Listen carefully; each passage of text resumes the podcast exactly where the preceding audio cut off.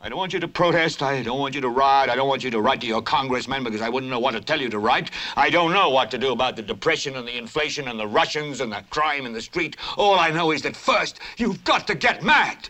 You've got to say, I'm a human being. God damn it. My life has value.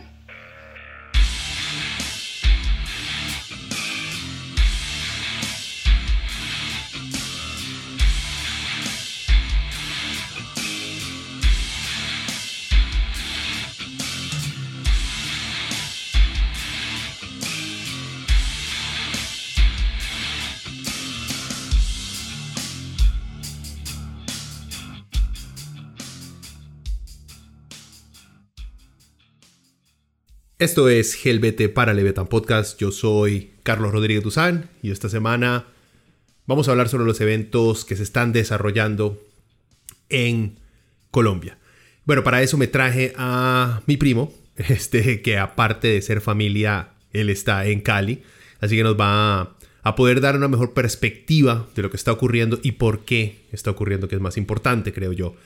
Pero bueno, antes de empezar tengo que aclarar que hubo un pequeño problema técnico y los primeros cinco minutos de la charla, menos de cinco minutos, la introducción de la charla quedaron mal grabadas. Eh, ¿Por qué? Bueno, porque un micrófono no grabó, me grabó a mí, pero no lo grabó a él. Y en el programa que estaba usando, que siempre uso como respaldo, empezó a grabar después de un cierto tiempo. En fin, hubo ciertos problemas, pero no se pierden nada. Por eso estoy regrabando esta introducción. Entonces por eso no van a ver este, la misma interacción al inicio. Eh, empiezo por introducirlo a él. Bueno, eh, él aparte de ser mi primo y mi invitado en esta ocasión, Carlos Duzán Gómez, él es economista de la Universidad Javeriana, es diseñador y director creativo de Cactus Taller Gráfico, es profesor de diseño y artes de la Universidad Javeriana de Cali y, como si no fuera poco, el hombre es ganador de tres premios Grammys por mejor diseño de empaque. O sea, casi nada. Pero bueno, ahora sí.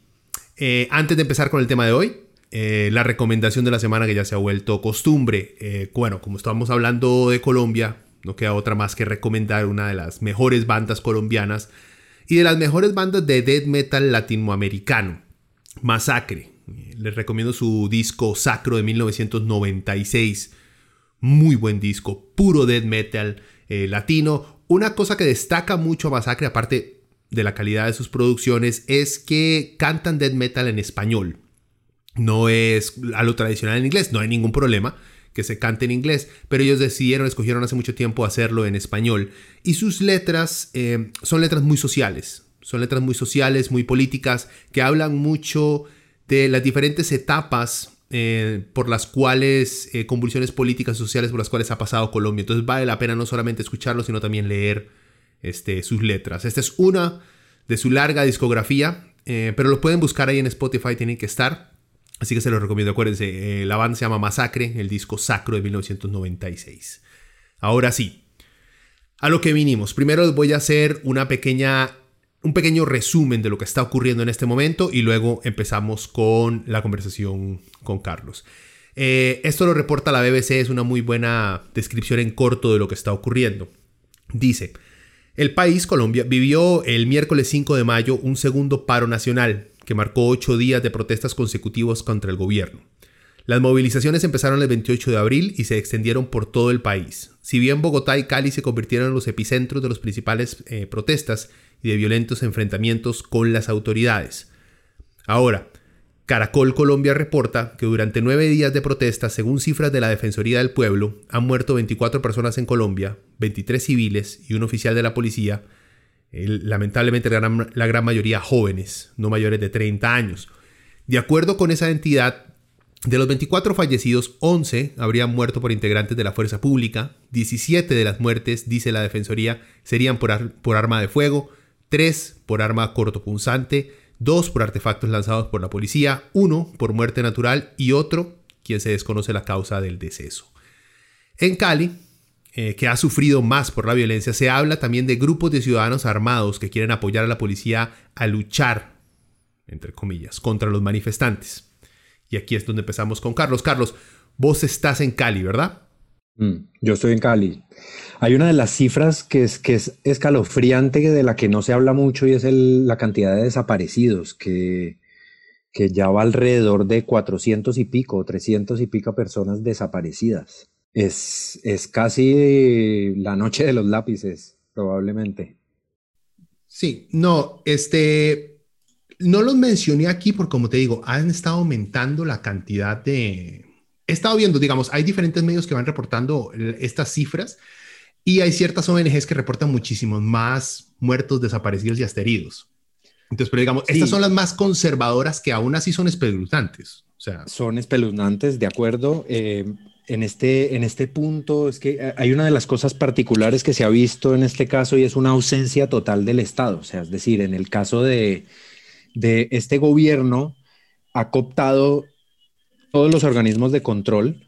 Eh, está en poder de la Fiscalía, está en poder de la Procuraduría, está en poder de la eh, Defensoría del Pueblo, está en poder de mm, eh, casi todos los entes de control y eso hace que, primero el, suministro de cifras oficiales sea extrañamente lento a lo que suele ser normalmente y además hay una discrepancia enorme, como tú mencionabas, eh, entre, entre las cifras oficiales y las cifras de las ONGs que, reportan, eh, pues, estando ahí en el campo. Sí, estaba. No, nada más te quería, porque lo, que, lo único que me faltó nada más es la pregunta clave, porque. Y es un fenómeno que hemos visto no solamente en Colombia, sino también en Chile, que sabemos que hay protestas, pero en los medios como que dejan de último el por qué. Es como, hay protestas, hay muertos, hay, este, han quemado lugares y ahí como que cierran o al final, como un pie de nota, mencionan por qué es que la gente está en la calle. Eh, claro, eh, sería, yo creo que es algo importante mencionar eh, y es, Colombia es un país sumamente desigual, es decir, en, Colombia hay unas cifras, no te voy a hablar de, cifras macroeconómicas, pero una cifra espeluznante en Colombia es que se requieren nueve generaciones en una familia para salir de la pobreza. Eso es, eso son, eso es demasiado para, para poder, y estamos hablando de más de que, que, que según los estándares del DANE, que es el, el Departamento de Estadísticas colombiano, alrededor del 60 o del 50% de las personas en Colombia son pobres, cifra evidentemente que se ha agravado tremendamente por la pandemia porque además las, la estrategia del gobierno colombiano fue guardar a todo el mundo en las casas.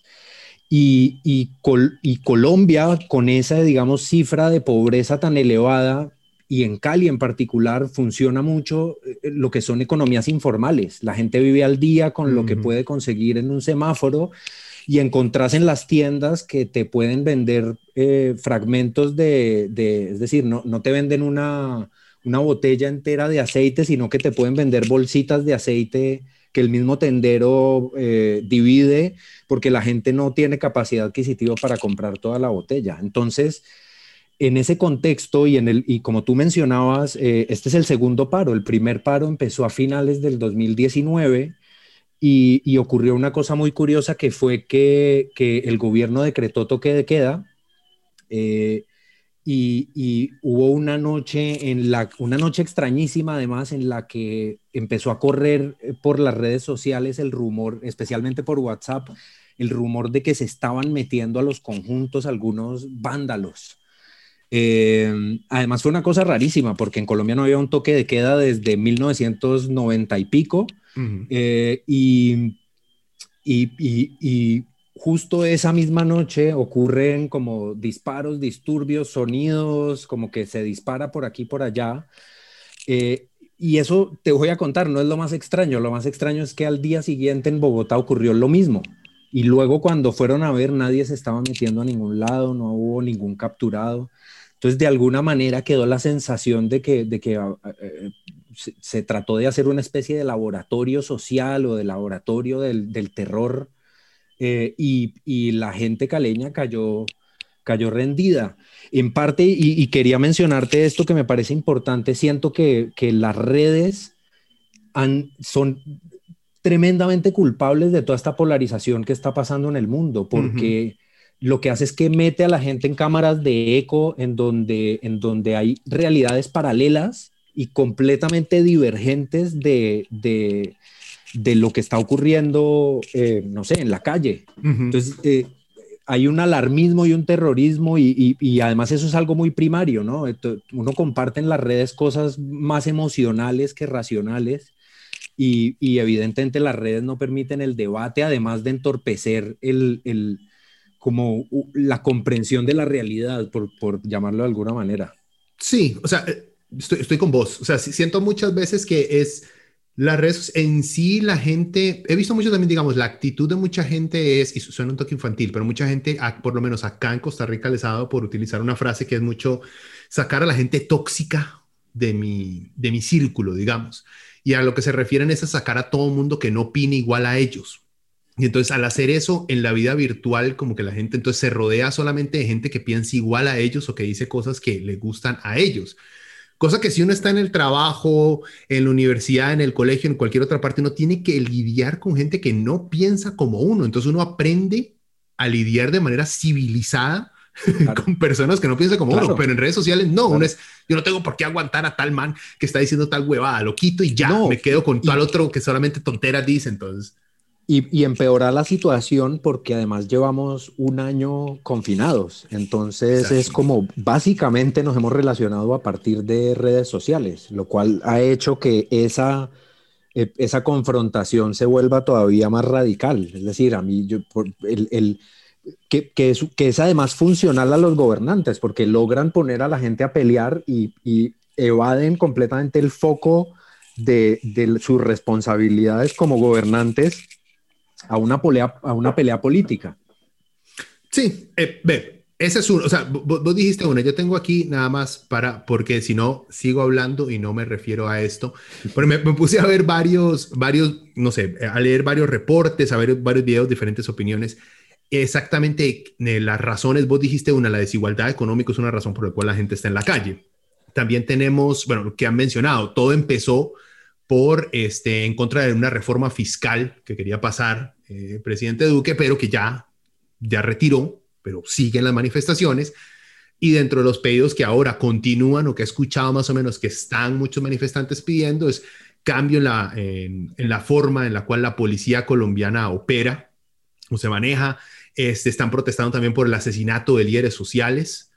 Eh, por ahí pude ver unos datos terribles, que Colombia es uno de los países en los cuales ser este, algún tipo líder de... social es lo más peligroso, sí. Exacto, no solamente, sí, sí, líder social LGBTI, eh, a favor de la naturaleza, cualquier huevada que involucre ayudar a su gente, exacto. Sí, exacto. Cualquier cosa que, que, implique organizar a las personas, cosa que en otros contextos llaman innovación social con nombres muy pomposos en academias en Europa, ¿me entendés? O sea, esa gente en realidad son gestores e innovadores sociales que, déjame decirte, tienen mucha más capacidad de gestión y de agencia que los políticos colombianos que están en este momento arriba. Esa gente gestiona con cero recursos cosas para sus comunidades como nadie. Es decir, en Colombia hay dos líderes sociales muy grandes como Francia Márquez y Lorena Rentería, que son personas que, como te digo, con cero recursos han logrado unir a sus comunidades para proteger ecosistemas, eh, eh, sus regiones, sus intereses en contra de los intereses.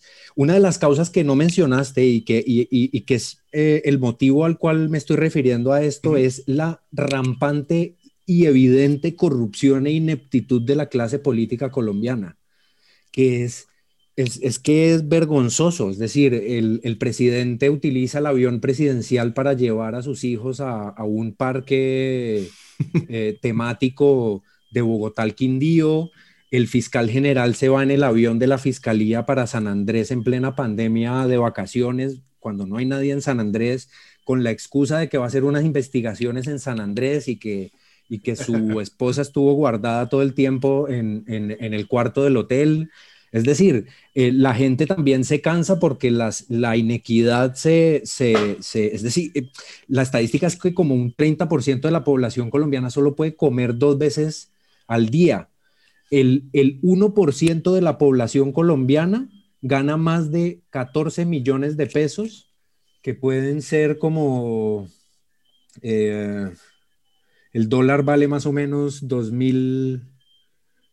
Eh, perdón, está en eh, cuatro, ya va para cuatro mil pesos, así que eh, si ustedes hacen los cálculos, tampoco es que sea un gran capital. 14 millones de pesos son, no, no te compras un carro con 14 millones de pesos, no vale una casa 14 millones de pesos, lo cual tampoco, o sea, habla también de que si esos son, si, si ese es el 1% superior de la población, el 50% gana 250 mil pesos una familia, que son no llegan ni a 2 dólares, 20 dólares, no sé, es decir, es, yo, yo, soy muy malo para hacer estas conversiones así en, eh, in situ, pero, pero es, es, es la gente que ve esa corrupción rampante y ve el, el, el, el robo de las entidades del Estado y la no eh, el, cero accountability, o sea, no hay nadie que ponga la cara, que responda, que vaya a la cárcel.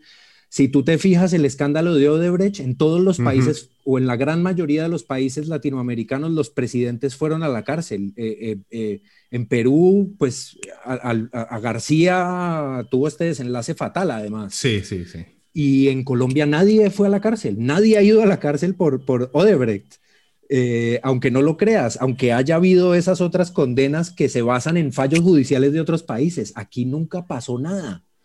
Es más, se conocieron grabaciones de, de, todo el entramado de cómo la persona que se da cuenta de todo el enredo se lo denuncia al, que fue fiscal general y el tipo dice, ¡Ah! uy, terrible, no hace nada y posteriormente el tipo aparece envenenado con cianuro, el que denuncia todo. Entonces, es como es, ya descarado, ¿me entiendes? Bastante la Rusia de Putin, la vaina ya. Claro, que más o menos. Y, nadie dice nada, nadie levanta la voz, porque como te digo, el, partido de gobierno desmontó completamente todo el, el aparato de control estatal y lo tiene cooptado, incluso las cortes fue donde las Cortes hizo que las Cortes eh, eh, eh, emitieran un comunicado absolutamente vergonzoso al cual dos magistrados de la Corte Constitucional se separaron del comunicado, pero básicamente esta gente tiene el control total del aparato estatal. Sí, un, que lo mencionaste nada más a la, a la hora de hacer las conversiones, no es digamos, tan necesario. Aquí tengo el dato, por ejemplo, que Colombia es el segundo país más desigual de América Latina. Claro, y el de Bolivia. A nivel mundial, según el Banco Mundial. O sea, no es según eh, una ONG castrochavista, no, no, no. como le gustaría mencionar. No, el Banco Mundial es el, que está diciendo eso. Y solo con eso. O sea, una cosa a nivel internacional, creo que Chile tiene, tenía lo mismo, una imagen a nivel latinoamericana de una estabilidad económica, de una supremacía económica que veíamos todos por fuera con mucha envidia como el sistema económico colombiano había mostraban cifras de crecimiento, digamos que muy grandes, avances tecnológicos, eh, eh, ciudades modelos, como te digo, una comparación muy grande entre, entre Chile y Colombia, nosotros lo vemos por acá, y cuando salen estas cosas, sorprenden mucho a la gente, porque nadie tenía la idea de que por debajo de todo ese, ese escenario bonito hay, o sea, hay, hay tanta desigualdad que mantiene a la gente pegada al fondo. Y una cosa que, digamos, vos por allá, al estar en, en Sudamérica, en Colombia y Perú, se parece mucho a esto. Hay, hay, una división de clases sociales muy marcadas por color y por apellido, cosa que a los, por, por, lo menos a los ticos y a, y a muchos centroamericanos, no se sienten muy relacionados porque acá, sí, acá también tenemos nuestras familias de nombre y de oligarquía y que el café en, los, en el siglo XVII era, sí, existen, pero nunca ha habido o no se siente esa división de que no te juntes con tal porque es de apellido tal. Eso acá como que esa división de, clases por apellido o estrato, creo que Colombia tiene hasta un sistema de estrato social para pagar impuestos, algo por el estilo. no lo sentimos. Entonces, cuando nos llega la noticia de desigualdad, acá por lo menos nos enfocamos nada más en el aspecto económico y no tenemos esa visión de que hay más allá, o sea, la presencia española en Sudamérica fue más fuerte, fue más divisiva y fue más racista de lo que fue en algunas partes de Centroamérica. Entonces nosotros no tenemos esa perspectiva tan grande porque nos preguntamos, el sistema económico colombiano es muy parecido al costarricense, muy parecido al sistema económico peruano, pero hay una desigualdad más grande. Y es porque hay esos movimientos, esas cosas sociales por debajo que nosotros tal vez no entendemos, ¿ya? Es que, es que en Colombia ha habido como, un, como una, cualquier cosa que huela social en Colombia, eh, eh, a la gente le, le, suena a socialismo y es una cosa súper alarmante. Es decir, aquí, eh, si, si, uno revisa la historia de Colombia, han sido gobiernos históricamente de derechas, no ha habido nunca, quizá uno podría decir que Rojas Pinilla, que fue una dictadura militar de izquierda, que es una cosa pues como, como exótica en la época además en la que el resto de Latinoamérica estaba en dictaduras militares de derecha. Pero en Colombia ha habido, por lo general, ha, gobernado como una especie de monarquía democrática en la que los presidentes todos tienen los mismos apellidos y casi que, ah, de hecho tenemos un término que es delfín, que es el hijo del, del político. El delfín político es el, el, y es como que se hereda, ¿no? Entonces, eh, eh, para suceder a Duque ya entonces se hablaba de los hijos de Uribe como, como, como si fuera un título nobiliario de, de, de, alta alcurnia. Eh, y, y, claro, las élites han gobernado. Eh, eh, Colombia tiene dos, dos Luis Donaldo Colosios en su historia. Dos, dos, políticos prominentes de izquierda que, que, fueron asesinados. Uno es Jorge Eliezer Gaitán y el otro fue Luis Carlos Galán a principios de los noventas. Eh, y, porque las élites siempre han, han, hecho lo que sea por evitar perder el poder y de hecho nunca lo han perdido. Esto, que, que, es un poco en parte lo que explica lo que está ocurriendo en estos momentos en Colombia, ¿no? El descontento social ha llegado a ser tan grande que este es el intento desesperado de las élites aferrarse al poder y radicalizar a la población colombiana con, con estos cuentos del ELN, el terrorismo, y, ah, en una bolsa están los narcos también y hasta, hasta los eh, K-Poppers. Sí, bueno, eh, eso, eso mismo te iba a preguntar, bueno, te iba a preguntar exactamente cómo veías vos el, o sea, cómo calificarías las protestas o lo, que está ocurriendo y más que es que estás en Cali.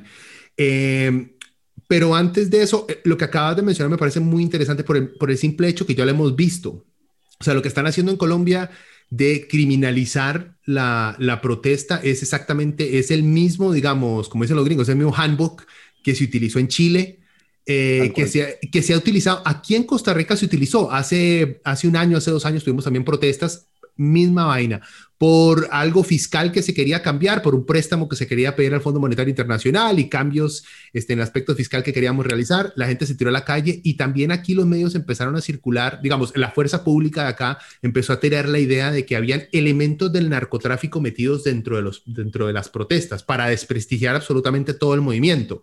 Lo vimos aquí en Costa Rica, lo hemos visto en Chile, lo vemos en Perú y ahora lo estamos viendo en Colombia. O sea, es, ya no es a mí ya no me sorprende. O sea, protesta masiva grande, los medios van de una vez, o sea, primero nace de las élites de poder que salen diciendo, ah, esos son terroristas, narcotraficantes, vándalos.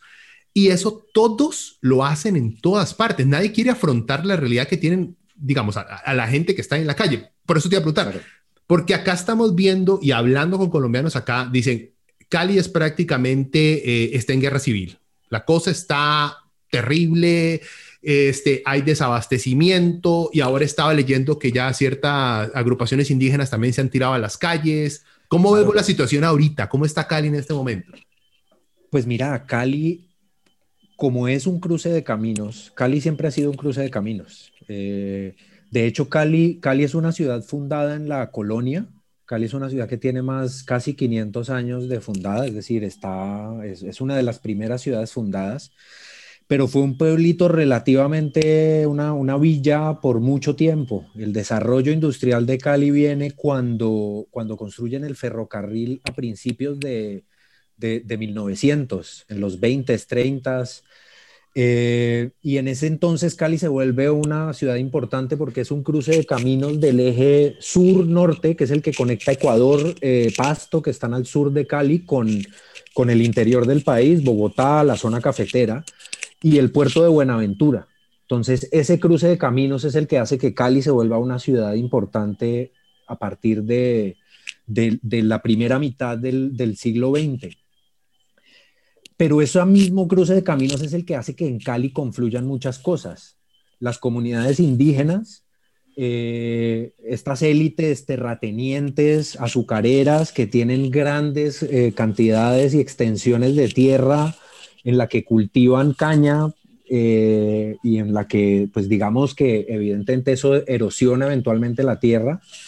y que han acaparado históricamente el, el, capital y los medios de producción de la ciudad.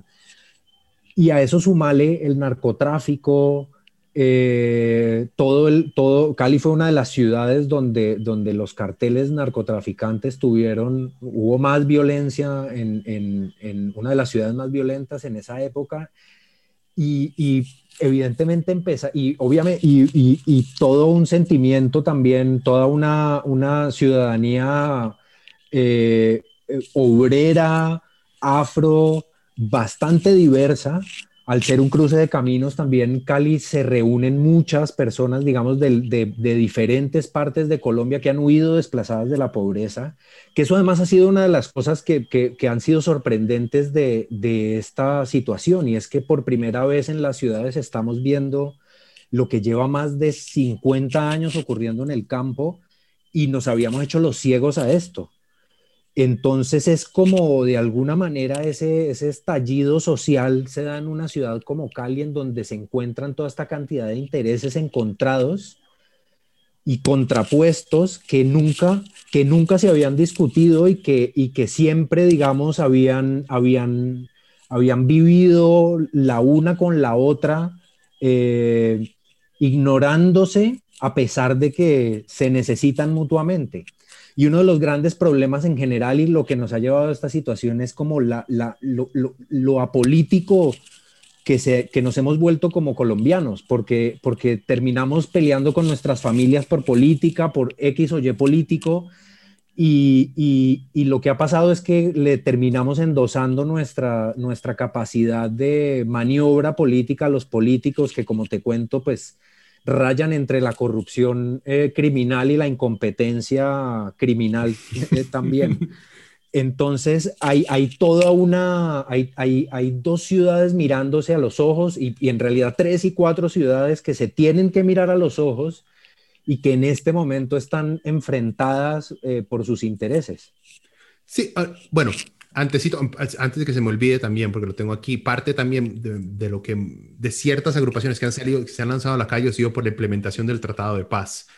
Eh, que ha habido mucha negligencia por parte del gobierno de, Iván Duque de la implementación. Yo creo que, y yo escuché mucho... que, Carlos, es que estás, estás tocando una cicatriz muy, muy, grave En, en, en, digamos, en, en, lo que es, es esa fue el, el, inicio de la polarización eh, colombiana. Me acuerdo, me acuerdo. Em, y, lo cual me pareció increíble, ¿verdad? O sea, te lo digo desde, desde afuera, a mí me pareció muy increíble el que la gente estuviera en contra de negociar un cese al fuego, un, un alto en hostilidades y de negociar paz. Me pareció el colmo y la falta de raciocinio, perdón, pero la falta de raciocinio de cierta gente que tenía en mente, bueno, vamos a hacer un tratado de paz, pero yo quiero un tratado de paz en el cual los del otro bando todos vayan a la cárcel y ya, ese es mi tratado de paz, sino, pero es que así no se negocian las cosas.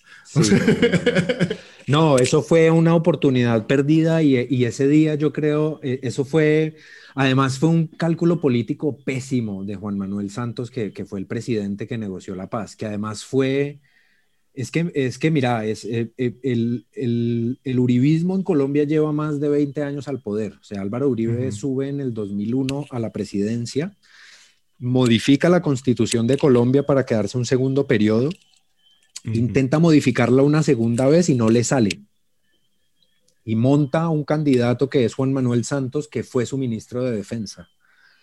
Y en su primer periodo, Santos le da la espalda a, Uribe. a Uribe. Y lo que hace Uribe es sabotear por completo el gobierno Santos.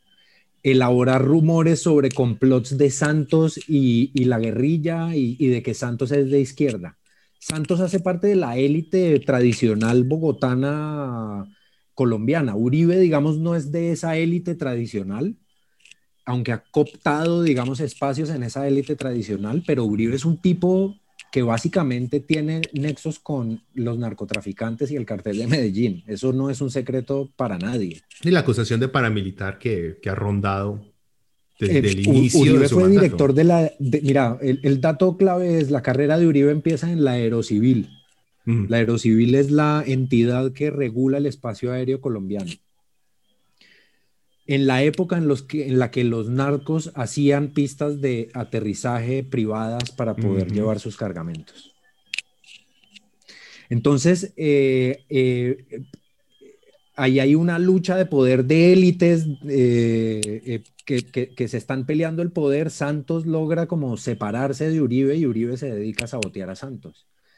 Y, en, y, y, fíjate, es una vaina muy curiosa porque, porque el plebiscito de Santos ocurre en una coyuntura mundial similar al Brexit, en la misma época del Brexit. Es correcto, sí, sí, sí, me acuerdo. En el que ocurre también una cosa absurda, que, que, además pues se estudió en estos documentales de, de Netflix con lo de Cambridge Analytica, cómo las redes sociales se terminan eh, y este, este es otro anglicismo como weaponizing, usando en contra, como armas en contra de la población para poder radicalizar a las personas. Y es que la manipulación, sí.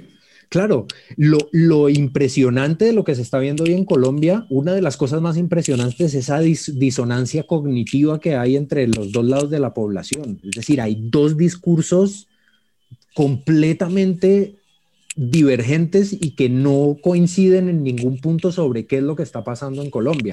Los medios internacionales tienen mucho más criterio, eh, como, como leías tú a CNN, pero, pero e, esto, esta situación también ha hecho que, que, podamos ver la manipulación mediática de los medios, digamos, de los grandes medios, que además son propiedad de los grandes conglomerados industriales que apoyan al gobierno. ¿Vos calificarías estas manifestaciones, las calificarías como necesarias o son simplemente, bueno, no es tanto para buscar algún tipo de, justificar ni nada, pero sino las consideran necesarias para que la gente logre expresar todas esas cosas que ha tenido guardadas o es simplemente es el último recurso que le queda a la gente porque hay una desconexión con el gobierno que simplemente no ha escuchado absolutamente nada de lo que les está pasando abajo? Hay una desconexión con el gobierno completamente. Literalmente lo que está sucediendo en este momento es que están matando a la gente en las calles por protestar. Personas de civil que lo más probable es que son grupos paramilitares. y... Sí, eso se ha reportado. Carros que pasan enfrente de una manifestación y matan. Bala. exacto. Ocurrieron, de hecho, dos incidentes importantes en el que había policía militar y uno de esos camiones, uno de esos, los policías militares hirieron a los de civiles que resultaron ser policías. Pero, pero lo que está, e, es, decir, el, el eh, es, es el, la gente está desesperada y la están matando en la calle y prefiere morir en la calle a morir de hambre en sus casas porque literalmente, como te digo, la estrategia del gobierno con las vacunas ha sido mediocre. E, el gobierno Duque no tiene un solo, una sola obra de gobierno por la cual saca el pecho. Quizá una placa que pusieron en un túnel que lo habían construido en el gobierno anterior. Eso es lo único. E, es la insistencia además en las que en medio de este mierdero y en medio de la pandemia han decidido darle luz verde a la Copa América que se iba a realizar en conjunto con Argentina y a la cual Argentina declinó solo por la pandemia. Y Colombia sigue pensando en, montar el circo para tapar el, claro, el pues. mierdero que está. Pero, pero la gente, es decir, yo, si te soy sincero, no creo que haya eh, grupos terroristas internacionales conspirando para generar esto. Es la gente con hambre en la calle, literalmente no queriendo que las vuelvan a guardar. Y, esto además ha estallado en el segundo confinamiento estricto de la pandemia, en el que la gente no puede.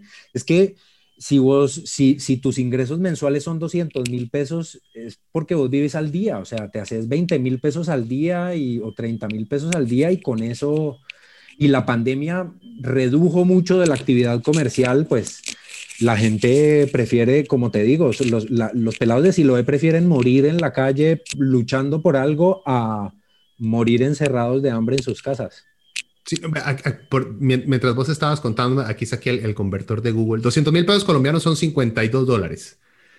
O sea, 50 dólares. Sí, 50 no es nada. Si ganas eso al mes, No es nada. No por, no por persona, por familia. Imagínate, sí, si son cinco, seis. Estamos hablando además de que eso es el 50-60% de la población colombiana. Claro, lo que indignó a la gente es ver esa, digamos, derroche de, la, de, la, de, la, de los políticos colombianos con, sus, em, con el empeoramiento de sus condiciones de vida y además con que esos hijueputas les iban a meter una reforma tributaria que evidentemente, que, que además es la tercera reforma tributaria que hace el gobierno Duque. Eh, ya me dirás el manejo financiero que le han dado a esto y que creo que, creo que había un gran consenso en que había que hacer una reforma tributaria. E, e, ese no fue el problema. El problema fue, el problema de fondo fue a quién tocaba esa reforma tributaria, que grababa elementos de la canasta básica, los huevos.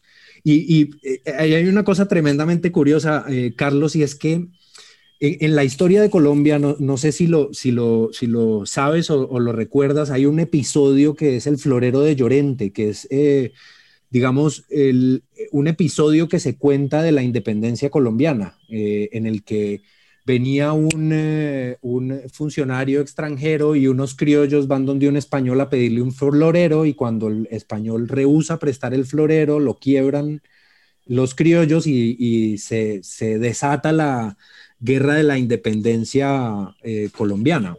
Evidentemente eso no explica tampoco para nada los factores subyacentes de, lo que de lo que llevó a la, a la independencia colombiana, pero, pero siempre se habla como de un factor detonante, ¿no? Que ese fue el factor detonante que hizo que la gente se indignara.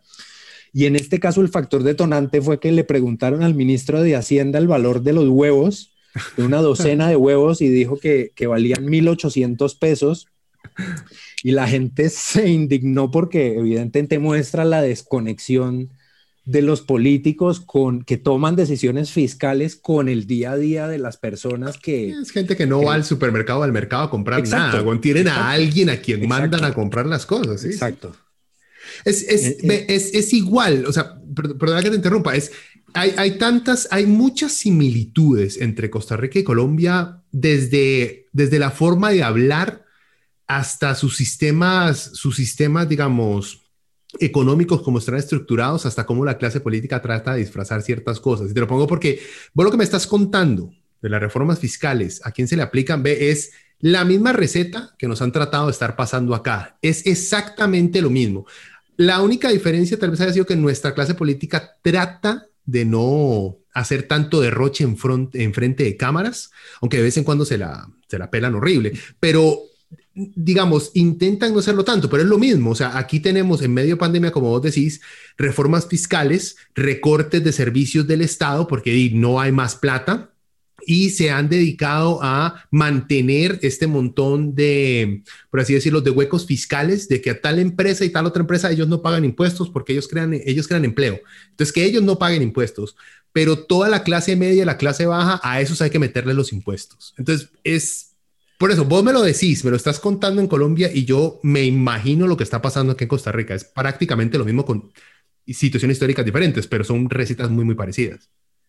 Y creo que con, con unos eh, aspectos que además agravan todo, y es que las pymes están en realidad fuertemente grabadas, es decir, una, una, pequeña y mediana empresa eh, se le va un tercio de, sus, de su de sus utilidades en, pagar impuestos, eh, a quienes también iban a grabar o pues iban a terminar grabados por, a, partir de las materias primas que se estaban grabados, pero, pero hay una concentración de capital en servicios bancarios que es grosera.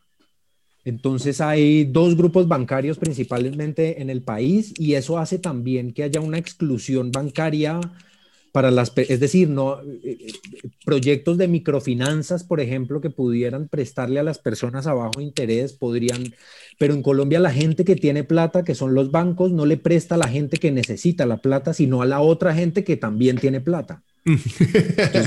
¿Me entendés? Entonces la plata no, Claro, entonces la, la, plata no va y luego entonces si, si tienen una pérdida en la bolsa, entonces tu pensión fue la que llevó del bulto y suerte.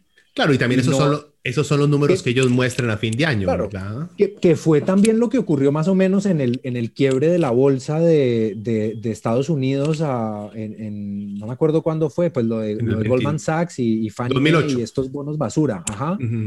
Eh, eh, eh, cuando, los, cuando, cuando las empresas, por ejemplo, una de las cosas es que el gobierno colombiano le iba a dar un préstamo a Bianca, que es una aerolínea pues digamos, privada, que ya ni siquiera es colombiana porque está radicada en Panamá por obvias razones. Obvias razones. Eh, y, y, pues, ¿me entendés? O sea, socializan las, las pérdidas de las empresas y de los bancos, pero privatizan, las, ganancias. y pues evidentemente eso hace que la inequidad y, y, como tú bien lo mencionabas, el, resentimiento social y el clasismo subyacente en la sociedad eh, colombiana y caleña todavía más, pues eh, hace que, esa olla a presión eh, complique más la situación.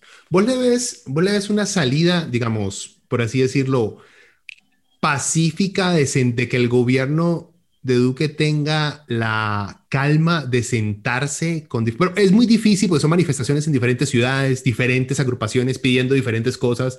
Es complicado, digamos, no hay una figura. Eso es otra cosa que los medios están buscando, ¿verdad? Por eso también les encanta, ah, es que es el narco, ah, que el ELN está metido, ah, que gente de las FARC, o sea, como que les encanta buscar cabecillas porque no pueden comprender que es una, multitud de gente. Exacto.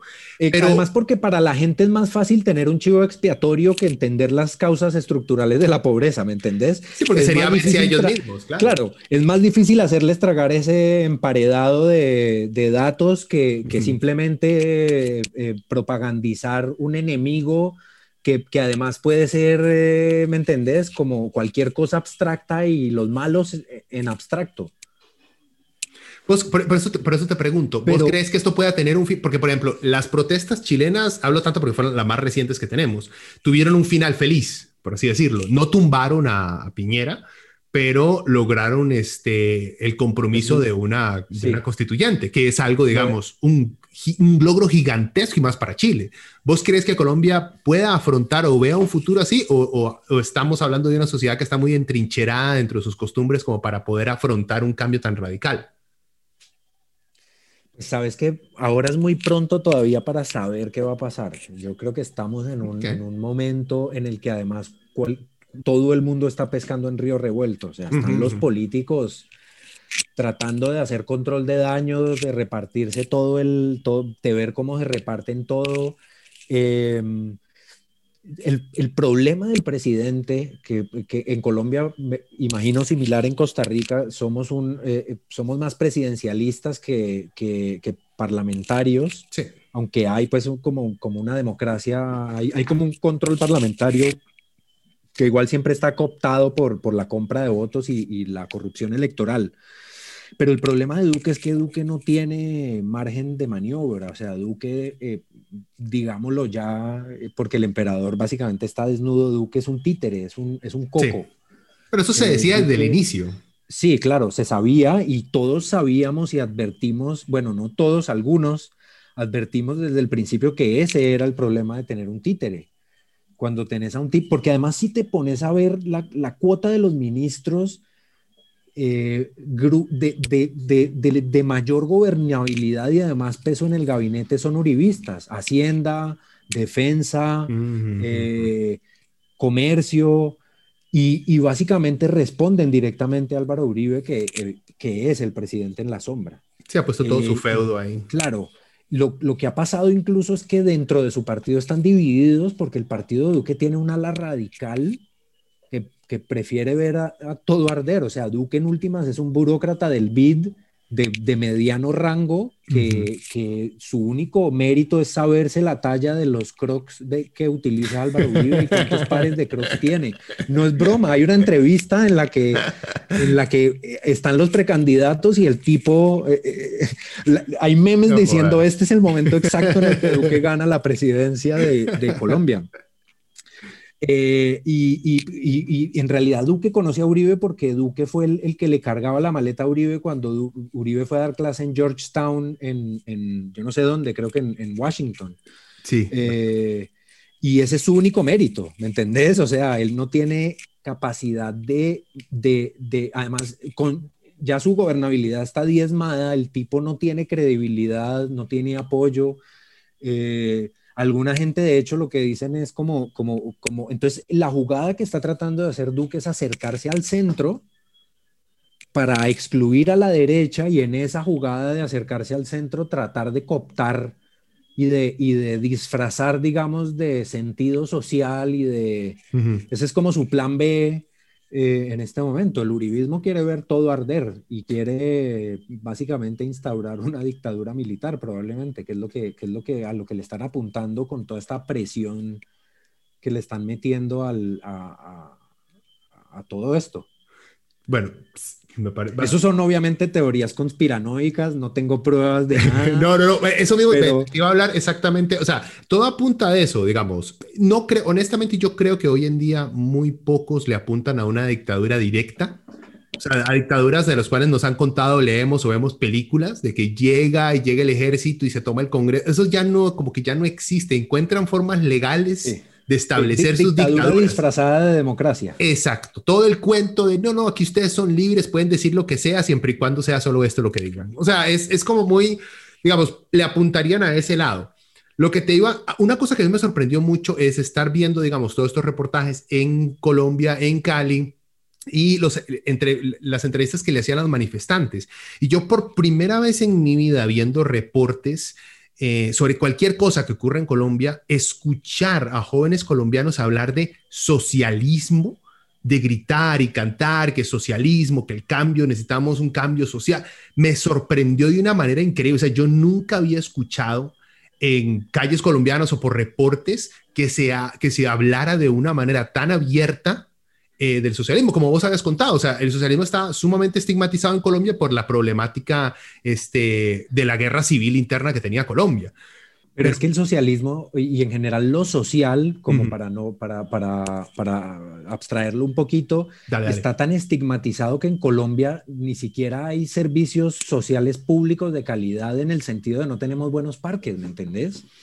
Que son, que son cosas básicas de, no estamos hablando de ideología, Estamos hablando de, no sé, eh, eh, fíjate además cómo, cómo, todo ese discurso neoliberal de, de, reducir el Estado al máximo explotó en medio de una pandemia en la que se, nos dimos cuenta la importancia de un, de un servicio social como es el servicio sanitario. Exacto. Y como es el, los servicios médicos.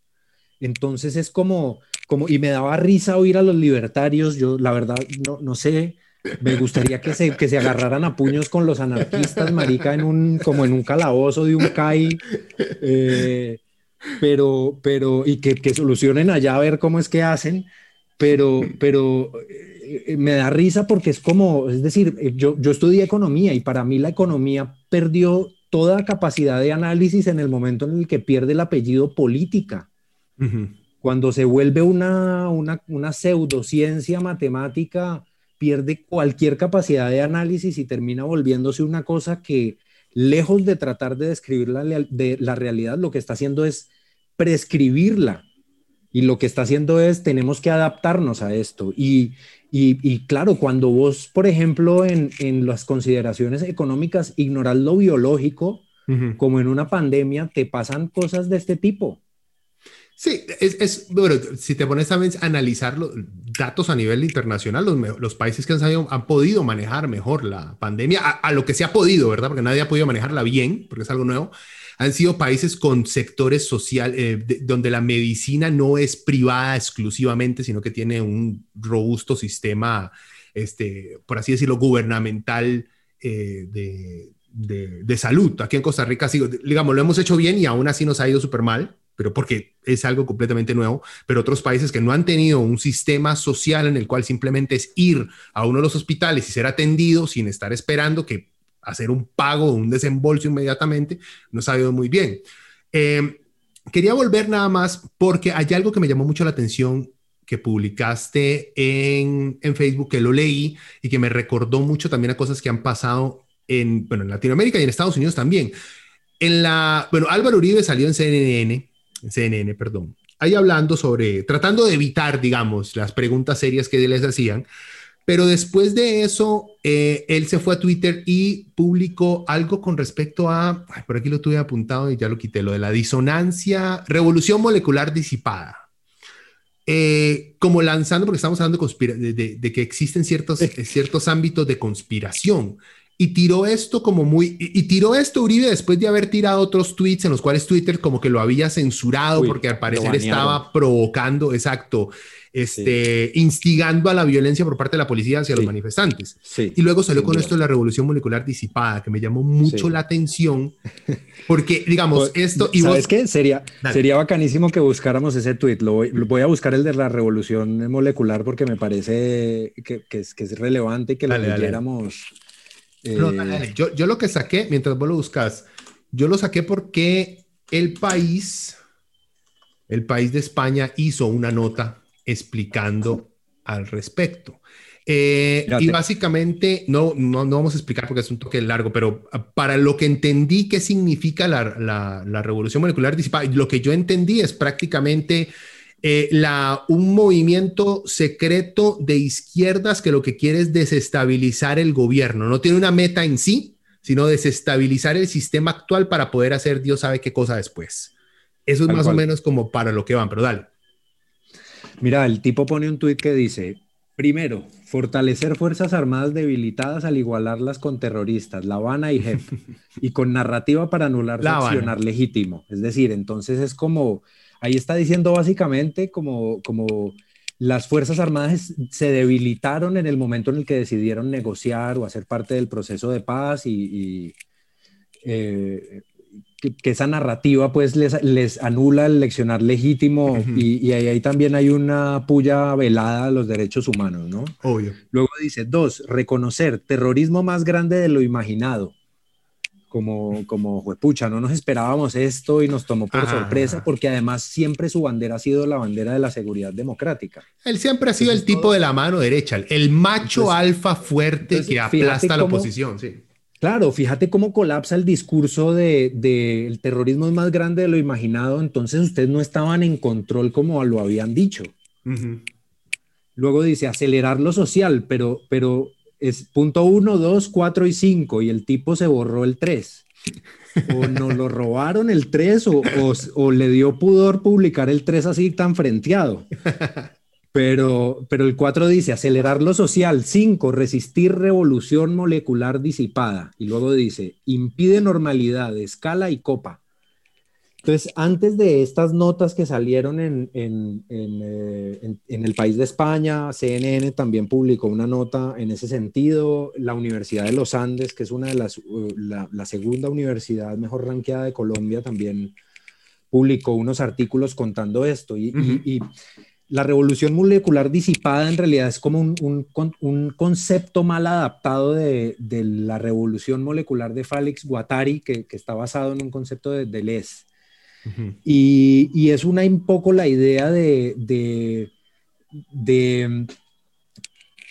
cómo eh, es, si, cuando, si querés, o sea, yo lo leo en clave de innovación social, como lo plantea él, esta idea de, de eh, encontrar nuevas formas al deseo, porque en últimas todo eso es una filosofía del deseo, de, de cómo se entiende esta gente, pero esta malentendido es, o esta mala adaptación que se ha hecho, la ha hecho un chileno que se llama Alexis eh, López. Un neonazi. Un neonazi que asesoró evidentemente a Sebastián Piñera, que, que, fue, estuvo condenado por, por cosas en Chile y, y salió a la luz que este tipo dio unas conferencias en la Universidad Militar Nueva Granada a militares. Eh, de hecho, yo tengo la conferencia porque alguien colgó la conferencia, las conferencias eran ah, públicas y, eventualmente cuando salió todo esto a la luz las quitaron. Y es una mezcla de filosofía barata, pseudociencia, eh, eh, eugenesia, es decir, es un cóctel maluco de, de, de, posmodernismo molotov. Y, claro, lo que plantea, luego también hay, la parte de la conferencia dice que, que, hay que desjerarquizar las negociaciones. Entonces, por lo general, las negociaciones se entienden como un ajedrez, en que las diferentes piezas tienen valores y en el que vos vas como negociando con diferentes piezas, pero entonces toda esta teoría estaba como más pensada con el Go, con las mm. damas chinas, en donde no hay jerarquía de piezas y en donde, entonces, parte de, quizá parte de toda esta inestabilidad bajo esa, bajo esa doctrina está pensada en, en que sean las mismas fuerzas las que ayuden a desestabilizar para luego eh, declarar estados de conmoción interior o hacer uso de, digamos, de herramientas de excepción que puedan suspender eh, eh, em, garantías constitucionales, que eso es también algo de lo que se ha rumorado que se puede hacer, pero pero es, básicamente una doctrina neonazi que lo que plantea es darle tratamiento militar a la protesta y que básicamente cualquier cosa que se salga de la norma es considerado un objetivo militar, así sean niños, lo cual es escalofriante. Sí, y es lo que estamos viendo que, está pasando en las calles. E, eso te iba a decir, o sea, a mí me recordó mucho, en el momento en que lo escuché, me recordó mucho a esta conspiración del marxismo cultural, el cual usa mucho la derecha, empezaba, empezó, digamos, yo lo empecé a escuchar mucho en Estados Unidos, y después como que empezó a bajar por aquí. Igual, como vos decís, es agarran ciertos eventos históricos y los mezclan con conspiraciones y le echan este, cosas antisemitas de que los judíos están detrás de todo. Y entonces como que lo baten y hacen este cóctel de que lo que los marxistas quieren es meternos todo eh, derechos humanos, que eso es, digamos, parte del cómo, cómo nos van a empezar a cambiar por dentro, es por los derechos humanos y los derechos LGBTI.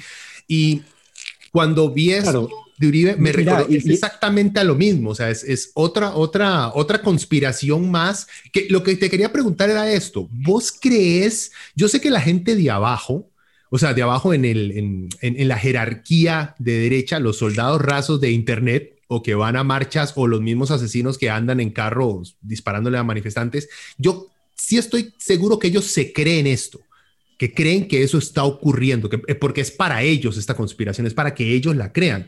Pero entonces vos crees pero que las élites se la crean.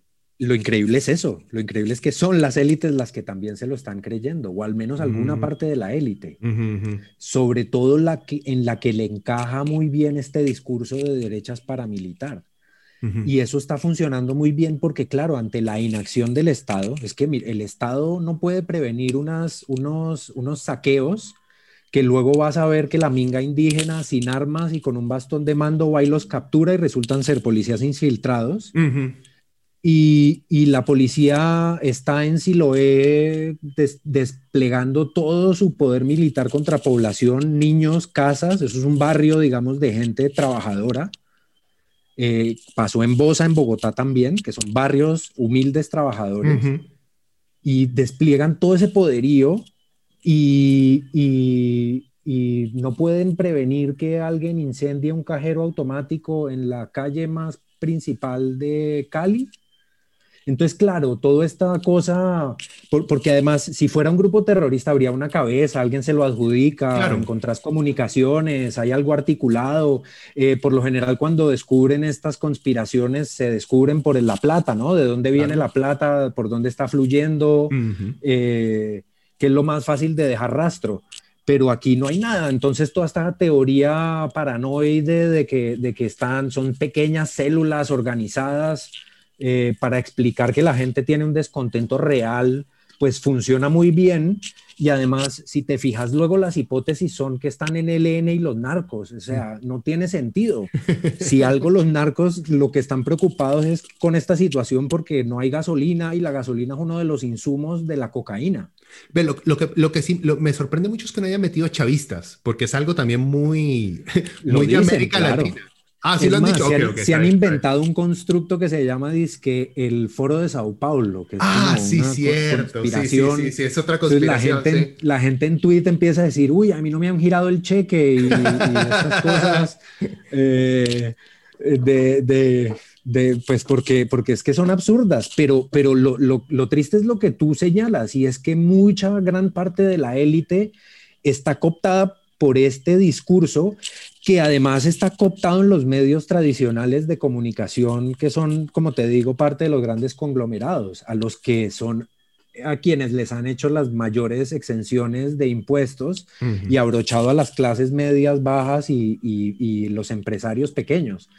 Entonces, es, como, por, eso, por eso además no han podido apagar y por eso creo que, esa conspiración en realidad genera el efecto contrario como, como sucedió en Chile. O sea, logran que la gente se cohesione más y, logre también eh, indignarse más y logre también pero, pero gran parte de la élite que mueve gran parte de los recursos y que mueve también gran parte de la, digamos, de, de la opinión pública electoral eh, está cooptada por este discurso, que es lo más triste. Es decir, si hasta las personas que tienen recursos carecen de sentido crítico, comprensión de lectura y como, como lo más básico, apague y vámonos. O sea, eh, eh, para mí esto es un fracaso hasta de las universidades. O sea, yo creo que en Colombia el Estado es el fracaso más latente porque es el que tiene la, prioridad principal de cuidarnos, pero esto es un fracaso para mí de las universidades, de las instituciones, de todos. Es decir,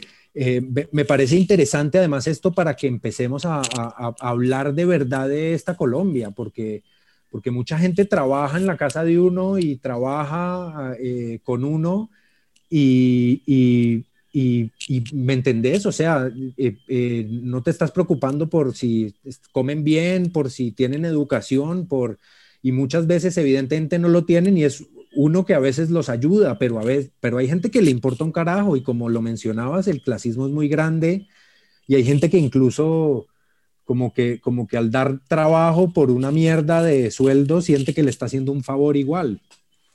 Sí, hay el digamos, existe esa, e, e, esa realidad colombiana que, digo, en, el ámbito internacional no es muy conocido porque solamente vemos las cifras. Y más que todo, eh, vemos cifras y vemos la capacidad, porque algo que, se me había olvidado mencionar desde el inicio, Colombia tiene dos estigmas a nivel internacional.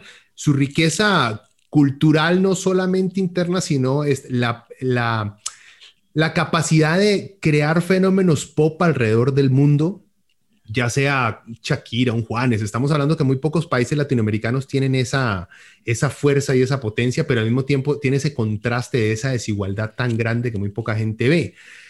Y digamos, y lo que me extraña de todo esto que vos estás mencionando, de, porque va de la mano con las conspiraciones y con lo que estoy diciendo, es eh, algo que no solamente veo que está pasando en Colombia, vos decís el, el, fracaso de las universidades, estoy de acuerdo con vos, y también en, pero no lo vería tanto como un fracaso, sino como un triunfo de la utilización por parte de ciertos grupos de las nuevas herramientas.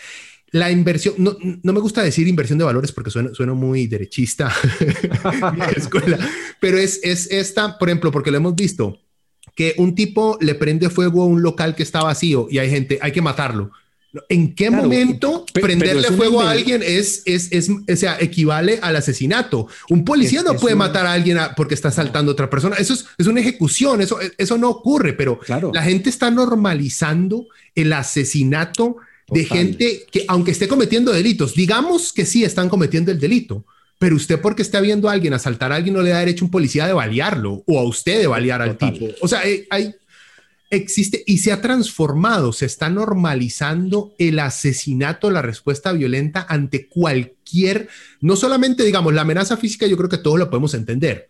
Tengo miedo a que el tipo tiene un arma, me va a matar, lo mato yo primero. Bueno, pues lo podemos debatir. Hasta las cortes en todos los países del mundo le justifican a usted la defensa personal, de eso no hay duda alguna. Mm. Lo sorprendente es ver cómo los medios y la gente empiezan a justificar el asesinato de personas que no están poniendo en riesgo la vida de otras personas, sino la propiedad, justificando el asesinato de personas por destruir propiedad. También demostrando, ¿verdad? El sistema en el que vivimos. Que estamos equivalando, eh, o sea, poniendo en la, misma, en la misma pesa, la vida de una persona es lo mismo que un negocio de alguien. Entonces, di, yo mato a tal persona por el negocio y es jóvenes, no podemos tener esa, esa balanza. Y hemos llegado a ese punto, lo hemos visto, lo estamos viendo mucho en redes sociales. Yo creo que vos lo has visto. Es claro, es, es justamente lo que está sucediendo, e, efectivamente, es, es, es y, y, y, a mí tampoco, yo, yo, prefiero hablar más de ética que de, que de moral, pero, pero, es, pero es literalmente lo que vos decís. Es, no hablemos de, entonces no hablemos de valores, pero ese es el paradigma, pues, como para, para, usar una, una, palabra más sofisticada, que es lamentable, que es, que, es, que es esa paramilitarización de la cultura de alguna manera. O sea, el, que, que, que, además, como lo mencionas, yo creo que has dado en el clavo de la fibra de, de la gran contradicción, porque lo que nos hace fuerte como colombianos es esa diversidad como mm. tú muy bien lo mencionas. Es decir, la música colombiana no fue conocida afuera porque acá teníamos nuestro grupo de música, era el Depeche Mode colombiano. Eh, y teníamos el eh, eh, Cronos, era el Metallica colombiano. Y me entendés, siempre. Y esos grupos, pues obviamente en Colombia eran conocidos, pero, pero no por fuera, pero solo cuando. no sé, Andrea Echeverry empieza a hacer bolero en Bolero Falaz y o Shakira empieza a, mezclar sus raíces árabes con, sus raíces costeñas, eh, y Bomba Estéreo empieza a mezclar cumbia con electrónica. Solo en ese momento es que, es que empieza a, como a volverse eso algo, algo que, es una doble ironía y se devuelve porque Iván Duque era el, candidato de la economía naranja, ¿no? La, economía de la cultura y la biodiversidad y de todo este rollo y terminó siendo, pues, eh, todas, además porque todo este discurso de derecha pues eh, anula la diversidad, ¿no? O sea, quiere encajar todo en un molde, es como el... Eh, además que siento que hay una lucha epistemológica actualmente porque, porque es como el, el llevar el, el, modernismo al extremo, pero en una época posmoderna en la que no hay tiempo, que es una cosa muy curiosa, ¿me entendés? O sea, algo que me llama poderosamente la atención de, de, de nuestra época es que es que dejamos de mirar hacia el futuro y nos quedamos como en un no, en un no tiempo que no nos lleva a ningún lado y en el que ya no, no, tenemos proyectos de, de, países, de ciudades, sino que estamos como limpiando cagadas.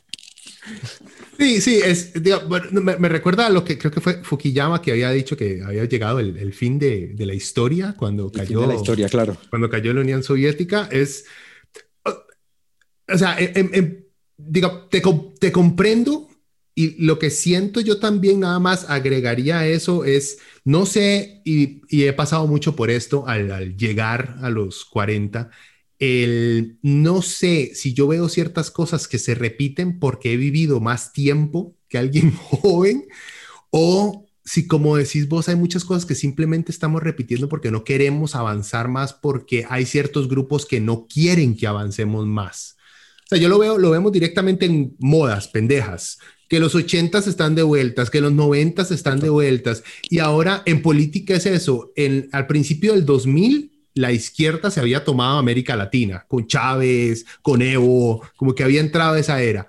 Ahora a mediados del 2010 como que murió, la nueva derecha volvió, que Bolsonaro, que el argentino este, que volvieron. Y ahora como que otra vez, no, no, como que, como que matemos esta, toda esta nueva ola y volvamos a algo más antiguo. Esa, tratar de volver a un neoliberalismo noventero que no comprendo por qué volver a fórmulas, como vos decís, que, que simple, no sería volver a una fórmula, sino ver cómo arreglamos las cagadas que se, que se empezaron en los 90 porque nunca las quisimos arreglar.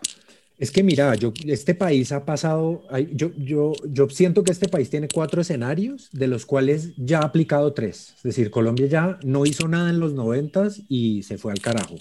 Con Pablo Escobar poniendo bombas, con eh, la catedral, con, con guerras de carteles al interior de las ciudades, etcétera, etcétera. Eso fue como el, el, amanecer ahí veremos. Eh, y, y, y fue un caos. Eh, luego eh, eh, fue el escenario de listo, todo el mundo a marchar, que fue lo que hizo Uribe, esos dos años de, además fue el presidente más popular en la historia reciente de Colombia, o sea, pero evidentemente eso fue a costillas de los derechos humanos, ¿no? los, los falsos positivos, que son mal llamados así, fueron ejecuciones masivas. Extrajudiciales, claro, de, de personas eh, lo, lamentable en este caso de especialmente chicos, por ejemplo, con Down o con, o con, eh, eh, con enfermedades, con discapacidades. una eugenasia. eugenesia total, o sea, limpieza, que los reclutaban como para contratarlos y aparecían tirados como guerrilleros con, con botas nuevas y puestas al revés, ¿me entendés? Y, y, a pesar de eso, evidentemente la economía en ese periodo creció y, todo fue muy bonito, pero había toda una ilusión de, crecimiento y desarrollo a costillas de todo este país que ahora es el que estamos viendo y ahora es el que nos está estallando en la cara en, las ciudades. Eh, de toda esa desigualdad además que ha existido en el campo, porque, Colombia además tiene un problema geográfico y es que tiene, tiene tres cordilleras atraviesan este, este terruño y eso hace que las comunicaciones sean muy complejas dentro del, dentro del país, ¿me entendés? Eh, por, lo que, por lo que no hay buena infraestructura de carreteras, eh, viajar de, de, Bogotá a Cali en avión son 20 minutos y, y, te, y, en, y, en, carro son 8 horas porque tenés que atravesar una cordillera entera por una carretera mal hecha y un túnel que llevan haciendo 45 años. Sí, eh, entonces es como, como pues eh, hay, hay, hay, una, hay una desidia estatal y, hay una, y, la corrupción rampante pues no permite que haya presencia estatal y eso hizo pues que la guerrilla... Eh, y, el tercer escenario que se planteó luego fue el proceso de paz, que había sido una gran oportunidad, pero pues por lo que estamos viendo hoy en las calles, eh, el que faltó en esas negociaciones se llama Álvaro Uribe, que es el que está como eh, que, saboteó, digamos, o el uribismo saboteó los, los acuerdos de paz diciendo que mm, argumentos tan absurdos como que iban a imponer la ideología de género y nos íbamos a volver todos gays y eh, para radicalizar a las personas de las iglesias cristianas que, que iba a ser que Santos le estaba entregando al, el país a las FARC en el que ellos ya iban habían negociado la plata que tenían en las caletas, o sea, toda una conspiración que la gente se la comió con papitas entera y como, como hablábamos anteriormente salió a votar no al acuerdo de paz. Eh, y, claro, ¿qué es lo que les estorba? Que el acuerdo implica eh, una justicia, una jurisdicción especial para la paz, la JEP, que es un ente independiente que investiga el conflicto colombiano y que eh, básicamente no puede, puede enviar a alguien a la cárcel, pero, pero está pensada simplemente para esclarecer la verdad. O sea, si, si, si va un terrorista ya y cuenta qué fue lo que ocurrió, y gracias a eso nos hemos dado cuenta que las FARC habían matado a Álvaro Gómez, por ejemplo, que era un, que era un crimen que había pasado hace 30 años y llevaba 30 años sin saberse. Y lo más curioso es que los familiares de Álvaro Gómez salieron a decir que no les creían. que, es lo más absurdo, es decir, tener la oportunidad para esclarecer todo y aún así la gente le dio la espalda a eso con esa excusa de que le habían entregado el país a las FARC y parte de esa conspiración es la que se utiliza hoy para justificar las marchas, ¿no? Esto fue Santos entregándole o sea, Santos aliado con las FARC, Santos es de derecha, pero como ellos están tan a la derecha, Santos parece de izquierda. Sí, esa es una cosa que he comentado con varios, con varios colombianos, es el hecho de que cuando un colombiano me dice, no, es que tal persona es de izquierda, ¿sí o no? O sea, o un, un, momento, explícame eso, porque que un colombiano me diga que alguien es de izquierda, para mí es que es alguien de derecha, pero no de extrema. O sea, cuando un colombiano me dice, es que ese tipo es de derecha, uno hace, puta, ese man es casi un fascista nazi, le falta el bigotito nada más, ¿ya? Porque, o sea, es eso, o sea, el, el, digamos que el, el, compás de lo que es derecha en Colombia e izquierda está completamente tirado hacia la derecha, roto, y la izquierda es algo, digamos. Bueno, para, para, ir cerrando, para no quitarte más tiempo, quería preguntarte, porque hemos visto, estamos hablando de políticos, mencionaste que hay políticos oportunistas y siempre hay. Eh, si tengo mal entendido, el mandato de Duque termina el próximo año, ¿es así? Sí, las elecciones son en el 2022. Ok, y en estas que acaban de pasar antes de que Duque llegara, los colombianos, bueno, cierta parte de los colombianos se cagaron del susto porque este man Petro casi llega a ser presidente. Y hubieran tenido un ex guerrillero de izquierdas como presidente. Sí. Eh, aparte, bueno, Petro supongo que siempre se mantiene por el fantasma de Petro de andar por ahí para las próximas elecciones. ¿Vos crees que este, el gobierno de Duque aguanta hasta las próximas elecciones? O porque están hablando muchos de que lo que quieren muchos en las protestas es tumbar a Duque, que Duque se vaya ya. ¿O crees que esto llega por lo menos? Como ya me dijiste que es muy temprano, está bien, muy temprano. Pero vos ves un escenario en el cual Duque aguante hasta el próximo año o no sé, o al, ver la, incompetencia del Estado colombiano no crees que llegue tanto tiempo. Mm. No sé, no sé qué pueda pasar con Duque. Duque, aquí puede pasar de todo con Duque, es decir, eh, pero, pero su, problema es que ese man no tiene capital político. Entonces, lo que él está, el expreso de, el expreso de las circunstancias y de los, y de los, y de, y de, y de las, de los, de las voces de su partido. Él, él está, de hecho, una de las declaraciones que dio Petro, que, que, que, por cierto ha sido bastante moderado, pienso yo además como cálculo político muy acertado, pues Petro es más político que Duque, Duque no es un político y eso es lo que le está costando trabajo a, en estos momentos. Santos, eh, Santos, por ejemplo, eh, era un viejo zorro, o sea, Santos, eh, el apodo que le tenían era el jugador de póker y estos paros los desarmaba en cuestión de segundos. Duque no ha ido en ningún momento a ninguna de las regiones a reunirse con nadie. Cuando la minga indígena hizo un paro, el tipo fue a Popayán a hacer una, un, show televisivo y a sentarse a, 20 metros de donde estaba la minga porque decía que de donde la minga no tenía eh, y nunca se reunieron. Y Duque nunca se ha reunido con nadie distinto a su partido. Nunca, nunca, o sea, por primera vez vemos que la oposición, que es el centro, que en realidad es la derecha moderada, fue al palacio y, por primera vez reunió con ellos. O sea, Duque es un tipo que está aislado políticamente, que no hizo acuerdos políticos, que no hizo pactos políticos. Es un firmón, es un coco. Es, eh, además, cuando entonces van y lo disfrazan de policía y luego van y le ponen una chaquetica con el nombre y el tarro de gel en su programa para que, para que le enseñe a los colombianos a lavarse las manos. O sea, Duque, Duque es un presentador. Y, ahora porque le cancelaron el programa ya no saben qué hacer con él, pero Duque, eh, eh, Duque nunca ha sido el, del poder. La pregunta ahí es si lo van a seguir manteniendo como el coco y el firmón o, o, encuentran una salida concertada, pero, pero la situación es muy inestable y puede que Duque no aguante. O sea, es, es eh, no te voy a decir que eso es lo que va a pasar, pero que es una posibilidad que gana cada vez más más eh, peso, es, eh, es, así.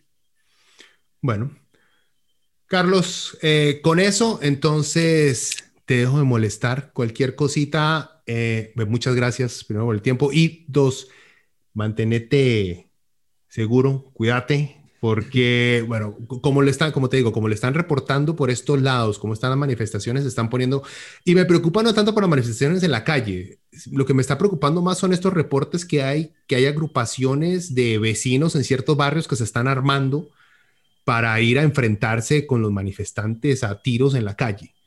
Eh, digamos, ese, ese aspecto social es lo que me está asustando bastante, que va más allá, digamos, que de una simple represión policial, allá una guerra civil de clases, que es lo que más asusta.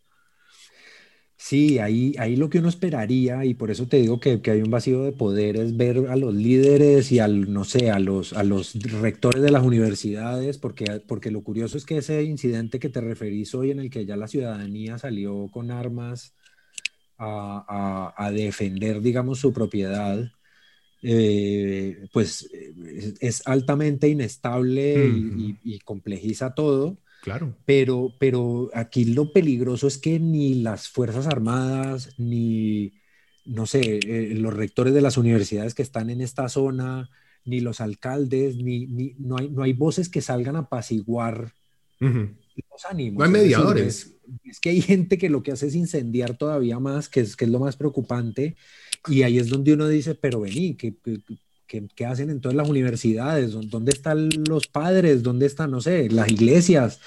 si, si van a servir para algo, al menos que ayuden, ¿me entendés?